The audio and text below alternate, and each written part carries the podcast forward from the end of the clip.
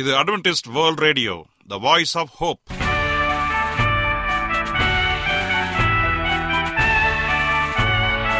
வணக்கம் அன்பான வானொலி நேயர்களே, உங்கள் அனைவரையும் கர்த்தராகிய ஆண்டவர் இயேசுவின் நாமத்திலே வாழ்த்தி எங்களது இன்றைய ஒலிபரப்பை கேட்க உங்களை அன்போடு வரவேற்கிறோம். பரலோக வாழ்க்கைக்கு வழிகாட்டக்கூடிய எங்களது ஒலிபரப்பில் இன்று இடம்பெற இருக்கும் நிகழ்ச்சிகள்: உடல் ஆரோக்கியத்தை குறித்த செய்திகள், ஆன்மீக சிந்தனைக்கான தேவ செய்திகள் மற்றும் காதுக்கு இனிய கீதங்கள். இன்றைய உலகில் வியாதிகளின் எண்ணிக்கையை கணக்கிட முடியாது. ஒவ்வொரு நாளிலும் பேர் தெரியாத பல பல வியாதிகளால் மனிதர்கள் இறந்து வருவதை காண்கிறோம். இந்த சூழ்நிலையில் நீங்கள் ஆரோக்கியமாக இருக்க வேண்டுமென நாங்கள் விரும்புகிறோம். உடல் நலத்தை குறித்த செய்தியை இப்போது கேட்போம். அதற்கு முன்பதாக ஓர் இனிய பாடலை கேட்டு மகிழ்வோம்.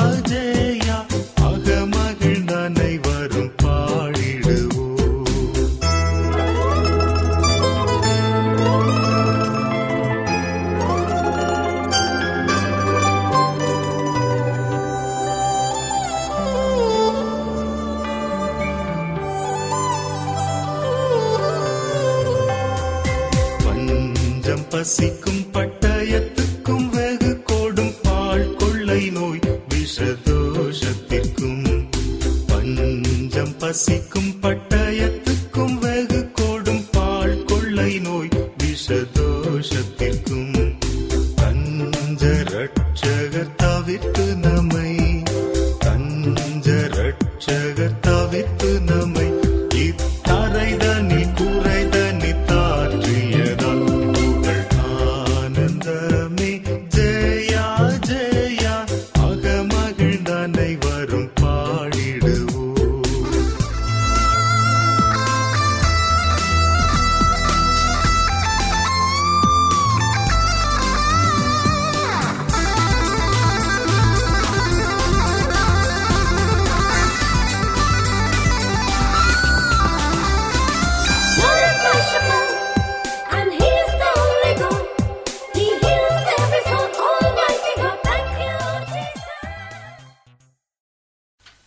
குக்கும்பர், வெள்ளரிக்காய்.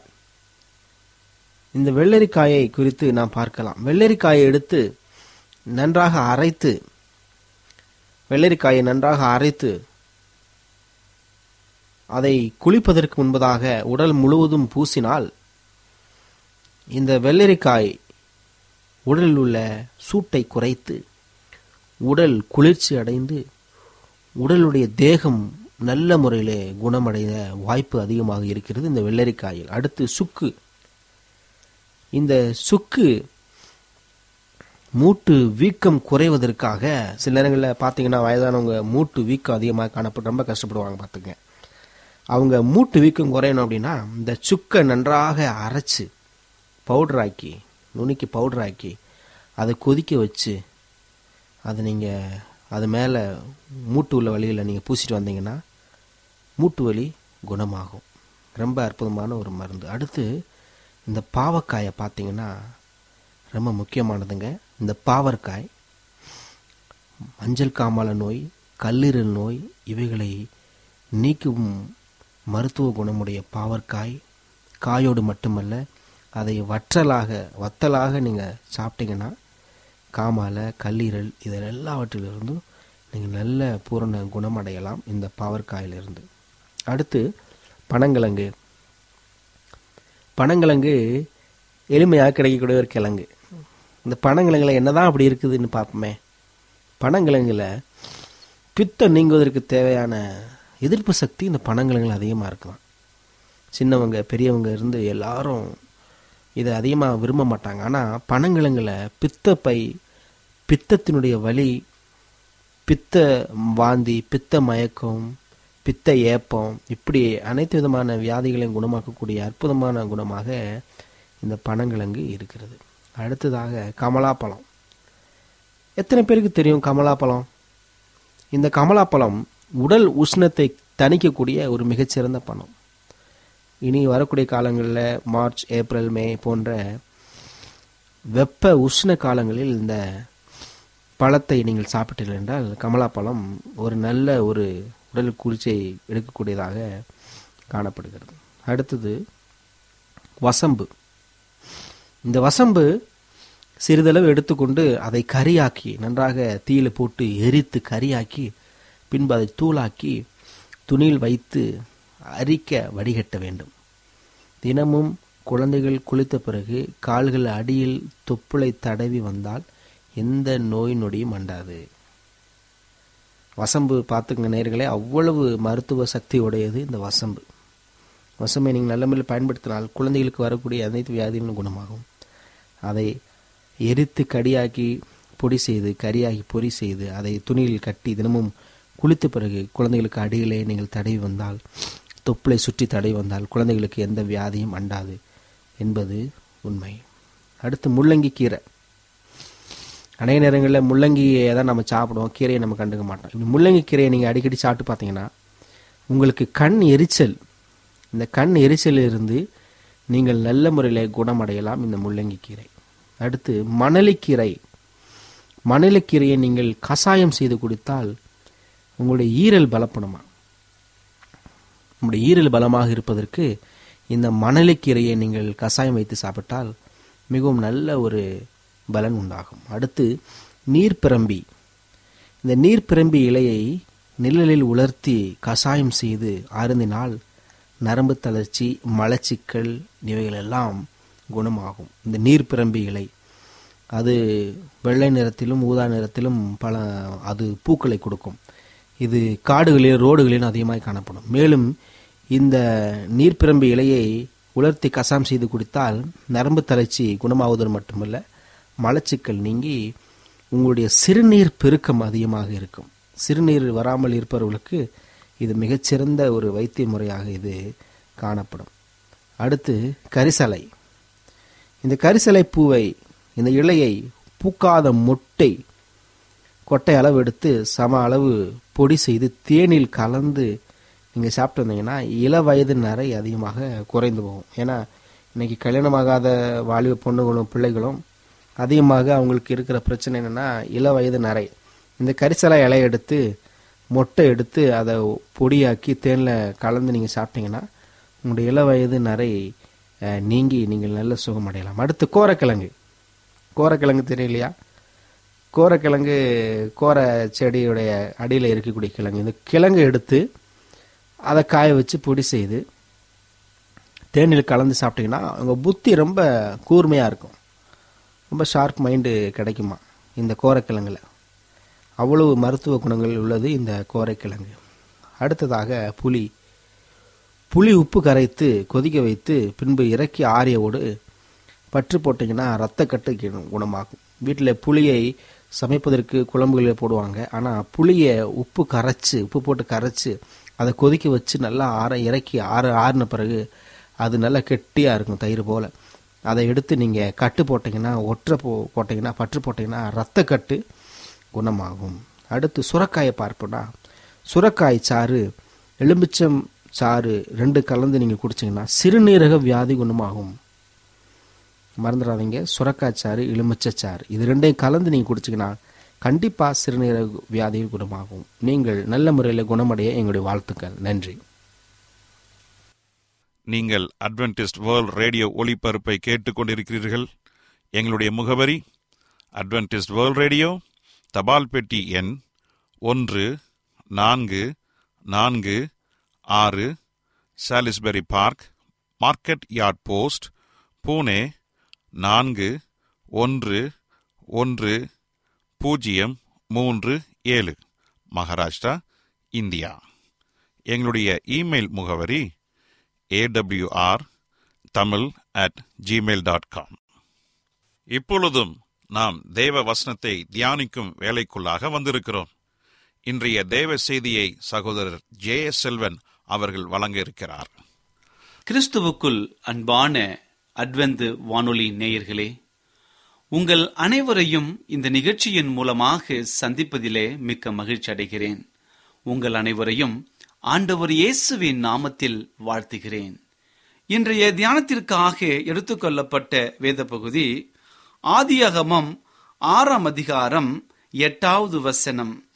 ஆதியாகமம் ஆறு எட்டு வாசிக்கிறேன், கேளுங்கள். நோவாவுக்கோ கர்த்தருடைய கண்களில் கிருபை கிடைத்தது. நோவாவுக்கோ கர்த்தருடைய கண்களில் கிருபை கிடைத்தது. வாசிக்க கேட்ட இந்த வசனத்தை கர்த்தர் தாமே ஆசீர்வதிப்பாராக. ஆண்டவர் இயேசு கிறிஸ்து இந்த உலகத்தை படைக்கும் பொழுது இந்த உலகமானது மிகவும் வெறுமையாகவும் ஒழுங்கின்மையாகவும் இருந்ததாக வேதம் கூறுகிறது. ஆதியாகமம் ஒன்றாம் அதிகாரம் ஒன்றாவது வசனத்திலே நான் வாசிப்பீர்கள் என்று சொன்னால், ஆதியிலே தேவன் வானத்தையும் பூமியையும் சிருஷ்டித்தார். பூமியானது ஒழுங்கின்மையும் வெறுமையுமாய் இருந்தது. எனக்கு அன்பான தேவனுடைய பிள்ளைகளே, ஆண்டவர் இந்த உலகத்தை படைக்கும் பொழுது மிகவும் நேர்த்தியாக இந்த உலகத்தை படைத்தார். இந்த உலகம் உண்டாவதற்கு முன்பதாக இந்த உலகமானது வெறுமையாக இருந்தது, ஒரு ஒழுங்கில்லாமல் இருந்தது. இப்படிப்பட்ட இருந்த ஒரு காரியத்தை ஆண்டவர் ஒரு செழுமையாக மாற்றி அதை ஒரு வடிவத்திற்கு கொண்டு வந்து மிகவும் வண்ணமயமாக மாற்றி ஆண்டவருக்கு பிடித்தமான ஒரு இடமாக மாற்றினார். அதை மாற்றினது மட்டுமல்ல, அந்த உலகத்திற்கு என்னெல்லாம் தேவை அனைத்தையும் அங்கு சரியாக உண்டாக்கினார். மரம் செடி கொடிகள் என்று சொல்லி அநேக காரியங்கள் அங்கு உருவாக்கப்பட்டது. கடைசியாக மனிதனை இங்கு சிருஷ்டிக்கிறார். ஒன்றன் பின் ஒன்றாக ஆறு நாட்கள் மிகவும் நேரம் செலவழித்து தன்னுடைய விருப்பத்தின்படி ஆண்டவர் இந்த உலகத்தை மிகவும் நேர்த்தியாக உண்டாக்கினார். கடைசியாக ஆண்டவர் மனிதனை படைத்து அந்த உருவாக்கின அந்த ஏதேன் தோட்டத்திலே வைத்தார். வைப்பதற்கு முன்பதாக மனிதனை அவருடைய சாயலாக படைத்தார், ஆணும் பெண்ணுமாக படைத்தார். எனக்கு அன்பானது என்னுடைய பிள்ளைகளே, ஆண்டவர் படைத்த படைப்புகளில் மேன்மையானவையாக நீங்களும் நானும் இருக்கின்றோம். ஆண்டவர் ஆதாமையும் ஏவாளையும் படைக்கும் பொழுது தன்னுடைய சாயலாக தன்னுடைய ரூபத்தின்படி அவர்களை உண்டாக்கினார். அப்படி என்று சொன்னால் நீங்களும் நானும் எவ்வாறு மிகவும் வல்லமையாக ஒரு பாக்கியசாலிகளாக இருக்கின்றோம். சற்று யோசித்து பாருங்கள். வேதம் சொல்கிறது, ஆதியாகமம் ஒன்றாம் அதிகாரம் இருபத்தி ஏழாவது வசனம் சொல்லுகிறது, தேவன் தம்முடைய சாயலாக மனுஷனை சிருஷ்டித்தார், அவனை தேவ சாயலாகவே சிருஷ்டித்தார், ஆணும் பெண்ணுமாக அவர்களை சிருஷ்டித்தார். எனக்கு அன்பான தேவனுடைய பிள்ளைகளே, நீங்களும் நானும் இன்றைய தினத்திலே ஒரு பாக்கியசாலிகளாக இருக்கின்றோம். ஏனென்று சொன்னால் நீங்களும் நானும் அவருடைய படைப்பு, அவரை போல இருக்கின்றோம். ஆகவே நமக்கு எந்த குறைவும் இருக்காது. ஆண்டவர் படைத்த மிகவும் சந்தோஷமாக இந்த உலகத்தை படைத்தார். வேதம் சொல்லுகிறது, ஒவ்வொரு காரியத்தையும் அவர் படைத்து முடித்த பின்பு நன்றாக இருக்கிறது நன்றாக இருக்கிறது என்று வேதத்தில் நாம் வாசிக்கின்றோம். ஆண்டவருக்கு நன்றாக இருந்தது. ஆனால் மனிதனை படைத்த மாத்திரத்திலே அவர் சொல்லுகிற ஒரு காரியம் மிகவும் நன்றாக இருந்தது. அப்படி என்று சொன்னால் மனிதனை படைத்த மாத்திரத்திலே நீங்களும் நானும் மிகவும் நன்றாக இருக்கின்றோம் என்று ஆண்டவர் அதை கண்டு மிகவும் மகிழ்ந்து களி கூறுகின்றார். அதனால் நம்முடைய படைப்பினால் ஆண்டவர் மகிழ்ந்த மிகவும் செழிப்பாக இருந்த ஆண்டவர் ஒரு காலகட்டத்தில், ஏன் இந்த உலகத்தை நான் படைத்தேன், ஏன் இந்த மகனை நான் படைத்தேன் என்று சொல்லி வியாகுலப்படுகின்றார். ஆதியாகமம் ஆறாம் அதிகாரத்தை நீங்களும் நானும் வாசிப்போம் என்று சொன்னால் அதில் கொடுக்கப்பட்ட ஒரு காரியங்கள் மிகவும் மனஸ்தாபப்படுகிறதாக இருக்கின்றது. ஆண்டவர் இந்த உலகத்திலே நான் ஏன் மகனை படைத்தேன் மகளை படைத்தேன் என்று சொல்லி உங்களையும் என்னையும் பார்த்து கேட்கிற ஒரு கேள்வியாக அங்கு காணப்படுகிறது. அது வாசிக்கிறேன், கேளுங்கள். ஆதியாகமம் ஆறாம் அதிகாரம் ஐந்தாவது வசனத்துல, மனுஷனுடைய அக்கிரமம் பூமியிலே பெருகினது என்றும் அவன் இருதயத்து நினைவுகள் தோற்றமெல்லாம் நித்தமும் பொல்லாததே என்று கண்டு தாம் பூமியிலே மனுஷனை உண்டாக்கினதற்காக கர்த்தர் மனஸ்தாபப்பட்டார், அது அவர் இருதயத்திற்கு விசனமாயிருந்தது. எனக்கு அன்பான தேவனுடைய பிள்ளைகளே, சற்று யோசித்து பாருங்கள். இந்த உலகத்தை, வெறுமையாக இருந்த இந்த உலகத்தை செம்மையாக மாற்றிய ஆண்டவர், இந்த உலகத்தை நேர்த்தியாக படைத்த ஆண்டவர், உங்களையும் என்னையும் நேர்த்தியாக உருவாக்கினவர், சந்தோஷப்பட்ட ஆண்டவர் இங்கே வியாகுலப்படுகின்றார், மனஸ்தாபப்படுகின்றார், விசனப்படுகின்றார். சற்று யோசித்து பாருங்கள். எதற்காக? மனிதன் பாவத்தின் மேல் பாவம் செய்தான், கர்த்தருடைய மகிமை விட்டு விலகி சென்றான், கர்த்தருடைய சன்னதிக்கு விட்டு பிரிந்து செல்கின்றான். அதனால் கர்த்தருடைய அண்டையில் பாவத்தின் கூக்குரல் வந்து எட்டுகிறது. அதனால் மிகவும் சோர்ந்து போனவராய், ஏன் இந்த உலகத்திலே மக்களை உருவாக்கினேன், ஏன் இவர்களை படைத்தோம் என்று சொல்லி வியாகுலத்தோடு விசனப்படுகின்றார். எனக்கு அன்பான தேவனுடைய பிள்ளைகளே, இப்படிப்பட்ட தருணத்திலே கர்த்தருடைய மனம் எவ்வளவாய் விசனமாய் இருந்திருக்கும் என்று சற்று யோசித்து பாருங்கள். ஆனால் அந்த தருணத்திலும் கூட ஆண்டவர் நினைக்கிற ஒரு காரியம், நான் படைத்த இவர்களை நான் அழிக்கப் போகிறேன் என்று சொல்லி ஒரு சபதம் எடுக்கின்றார். அதை ஏழாம் அதிகாரம் ஆறாம் அதிகாரம் ஏழாவது வசனத்தில் நாம் வாசிக்கின்றோம், நான் சிருஷ்டித்த மனுஷனை பூமியின் மேல் வைக்காமல் மனுஷன் முதற்கொண்டு மிருகங்கள், ஊரும் பிராணிகள், ஆகாயத்து பறவைகள் பரியந்தமும் உண்டாயிருக்கிறவர்களை நிக்கிரகம் பண்ணுவேன், நான் அவர்களை உண்டாக்கினது எனக்கு மனஸ்தாபமாயிருக்கிறது என்றார். பாருங்கள், தான் உருவாக்கின உண்டாக்கின அனைத்தையுமே ஆண்டவர் அழித்து போட வேண்டும் என்கிற ஒரு முடிவில் வருகின்றார். ஆனால் ஏதோ ஒரு காரியம் ஆண்டவரை தடுத்து நிறுத்துகிறது. ஏனென்று சொன்னால் கர்த்தருடைய மனிதன் நோவாவை பார்க்கின்றார். நோவா இருந்த அந்த காலத்திலே மிகவும் நேர்த்தியானவனாக இருந்தான், ஆண்டவருக்கு பயந்த ஒரு நீதிமானாக காணப்பட்டான். அங்கு இருந்தவர்களுக்குள்ளே அவன் தேவனோடு சஞ்சரித்து கொண்டிருந்தான் என்று சொல்லி வேதம் சொல்கிறது. ஒரு உத்தமனாயிருந்தான் என்று சொல்லி, அதனால்தான் ஆண்டவர் அழிக்க நினைத்த அந்த காரியத்தை சற்று தள்ளி போகின்றார்.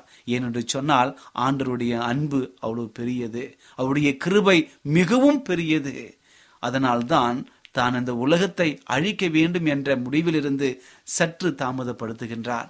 சரியப்பா, இனி இவர்களை நான் காக்க இவருடைய நோபாவுடைய அந்த காரியம் என்னை கண் தடுக்கின்றது.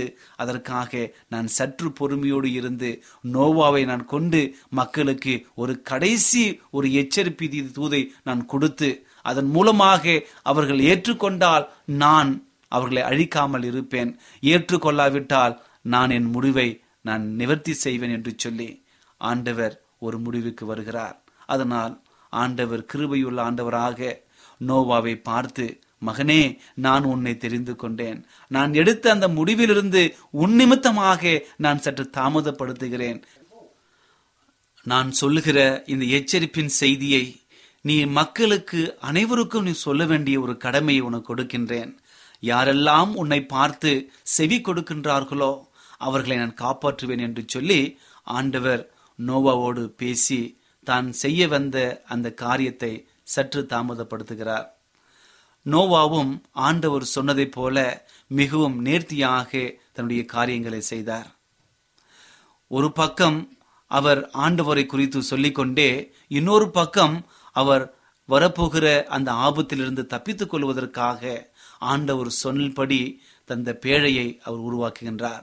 யாரெல்லாம் ஆண்டவருடைய செவி சாய்க்கின்றார்களோ அவர்கள் இந்த பேழைக்குள் வர வேண்டும் என்று சொல்லி ஆண்டவர் சொல்லுகிற அந்த எச்சரிப்பின் செய்தியை அங்கு கொடுக்கும்படியாக நோவா அனைத்து மக்களுடைய வீடுகளிலும் சென்று அந்த காரியத்தை செய்தான். நோவா ஒரு வருடம் அல்ல, இரண்டு வருடம் அல்ல, பத்து வருடம் அல்ல, ஐம்பது வருடம் அல்ல, அவன் நூத்தி இருபது வருடங்கள் ஆண்டவரை குறித்து சாட்சியாக பிரசங்கம் செய்தான். ஆனால் என்ன ஆயிற்று? ஒருவருமே அந்த எச்சரிப்பின் செய்திக்கு செவி கொடுக்காமல் ஆக்கினையை தரித்து கொண்டார்கள்.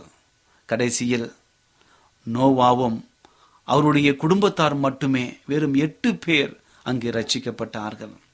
எனக்கன்பான தேவனுடைய பிள்ளைகளே, கர்த்தருடைய கரம் எப்பொழுதும் விரிந்து காணப்படுகிறது. நாம் ஒவ்வொரு நாளும் வருவோம் வருவோம் என்று சொல்லி காத்து நிற்கிறது. அதே போலதான் நோவாவுடைய காலத்திலும் தான் செய்ய வந்த அந்த காரியத்தை கிருபையின் நிமித்தமாக சற்று தாமதிக்கின்றார். என் மகன் வருவான், என் மகள் என எச்சரிப்பின் செய்தி கேட்பாள் என்று சொல்லி ஒவ்வொரு வினாடியும் காத்து நின்றார். ஆனால் யாருமே வரவில்லை. நூத்தி இருபது வருடங்கள் யாருமே செவி சாய்க்கவில்லை. இருந்தாலும் கிருபையின் ஆண்டவர் ஒரு காலகட்டத்திலே தான் சொன்னபடி அந்த மக்களை அழித்து போட்டார். அங்கு வெள்ளம் வந்தது, மழை வந்தது, நீரூற்றுகள் பிளந்தது, மக்கள் மாண்டு போனார்கள். நோவாவும் அவருடைய குடும்பத்தாரும் ரட்சிக்கப்பட்டார்கள். எனக்கன்பான தேவனுடைய பிள்ளைகளே, இன்று நீங்களும் நானும் வசித்து கொண்டிருக்கிற இந்த காலத்திலே ஆண்டவர் நம்மை பார்த்து சொல்கிற காரியம், நான் கிருபையுள்ள ஆண்டவர், நீங்கள் உடனே உங்கள் பாவ வழிகளை விட்டு திரும்ப வேண்டும்.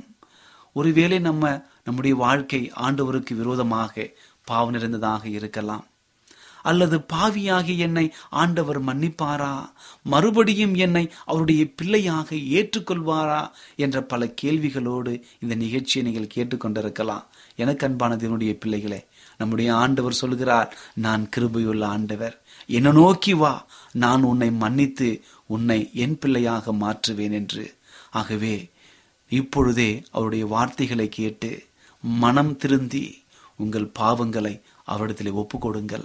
அப்பொழுது உங்கள் வாழ்க்கையில் காணப்படுகிற அனைத்து வியாகுலங்களும், அனைத்து பாவங்களும், அனைத்து வியாதிகளும் மாறி ஒரு சந்தோஷம் உள்ள வாழ்க்கை, ஒரு நிம்மதியுள்ள வாழ்க்கை உங்களுக்கு வரும்.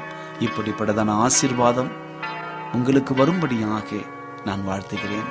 கர்த்தர் தாமே உங்கள் அனைவரையும் ஆசீர்வதிப்பாராக. ஜெபம் செய்வோம். கிருபையுள்ள நல்ல ஆண்டவரே, உமக்கு நன்றி அப்பா. இன்றைய தினத்திலே எங்களோடு கூட கிருபையை குறித்து பேசினக்காய் நன்றி தகப்பனே. நீர் ஒவ்வொரு நாளும் கிருபையாய் எங்களை வழிநடத்தி வருவதற்காய் உமக்கு நன்றி அப்பா. நாங்கள் ஒவ்வொரு நாளும் உம்முடைய கிருபையை பார்த்து எங்கள் பாவங்களை உணர்ந்து உமக்காக நாங்கள் உம்முடைய பிள்ளைகளாக மாறி உம்முடைய வருகைக்கு எங்களை தயார்படுத்தும்படியாய் ஜெபிக்கிற ஆண்டவரே, என்னோடு தலைவணங்கி ஜெபித்து கொண்டிருக்கிற ஒவ்வொருவரையும் நீர் ஆசீர்வதியும் அப்பா. ஒருவேளை உடைய குடும்பத்தில் பிரச்சனைகள் இருக்கலாம், வியாதிகள் இருக்கலாம், கண்ணீர்கள் இருக்கலாம், எதுவாக இருந்தாலும் என் ஆண்டவர் அறிந்திருக்கிறேன். இப்பொழுதே ஒரு மாபெரும் சுகத்தை, ஒரு மாபெரும் விடுதலையை கொடுத்து அவளை உற்சாகப்படுத்தும்படியாக ஜெபிக்கிறேன். என் ஆண்டவர் கிருபையுள்ள ஆண்டவர் என்று சொல்லி அநேக சாட்சிகளை நாங்கள் கேட்டு உண்மை மகிமைப்படுத்த எங்களை வழிநடத்தும்படியாக ஜெபிக்கிறேன். நீர் அப்படி செய்ய போவதற்காய் நன்றி தகப்பனே. துதி, கனம், மகிமை எல்லாம் உமக்கே செலுத்துகிறோம். இயேசுவின் நாமத்தில் கேட்கிறோம் எங்கள் நல்ல பிதாவே, ஆமென்.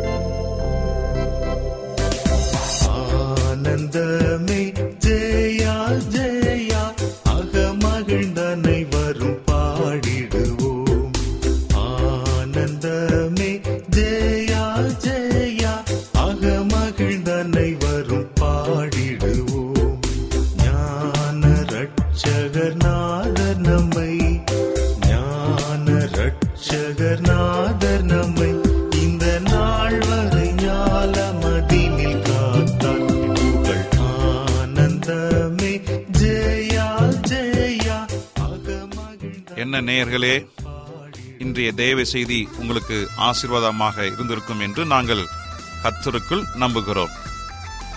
எங்களுடைய இன்றைய ஒளிபரப்பின் மூலமாக நீங்கள் கேட்டு பயனடைந்த நன்மைகளையும் சாட்சிகளையும் எங்களுடைய நிகழ்ச்சியை குறித்த உங்களுடைய கருத்துகளையும் விமர்சனங்களையும் எங்களுக்கு எழுதி அனுப்புமாறு உங்களை அன்புடன் வேண்டிக் கொள்கிறோம். எங்களுடைய முகவரி அட்வென்டிஸ்ட் வேர்ல்ட் ரேடியோ, தபால் பெட்டி எண் ஒன்று நான்கு நான்கு ஆறு, Salisbury park, market yard post, Pune நான்கு ஒன்று ஒன்று பூஜ்ஜியம் மூன்று ஏழு, மகாராஷ்டிரா, இந்தியா. எங்களுடைய இமெயில் முகவரி AWR Tamil at Gmail dot com. இத்துடன் எங்களது இன்றைய ஒளிபரப்பு நிறைவு பெறுகிறது.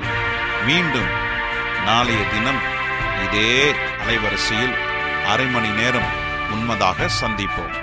கர்த்தர் தாமே உங்கள் அனைவரையும் ஆசீர்வதிப்பாராக. உங்களிடமிருந்து விடை பெறுவது ஆர். விக்டர் செல்வம்.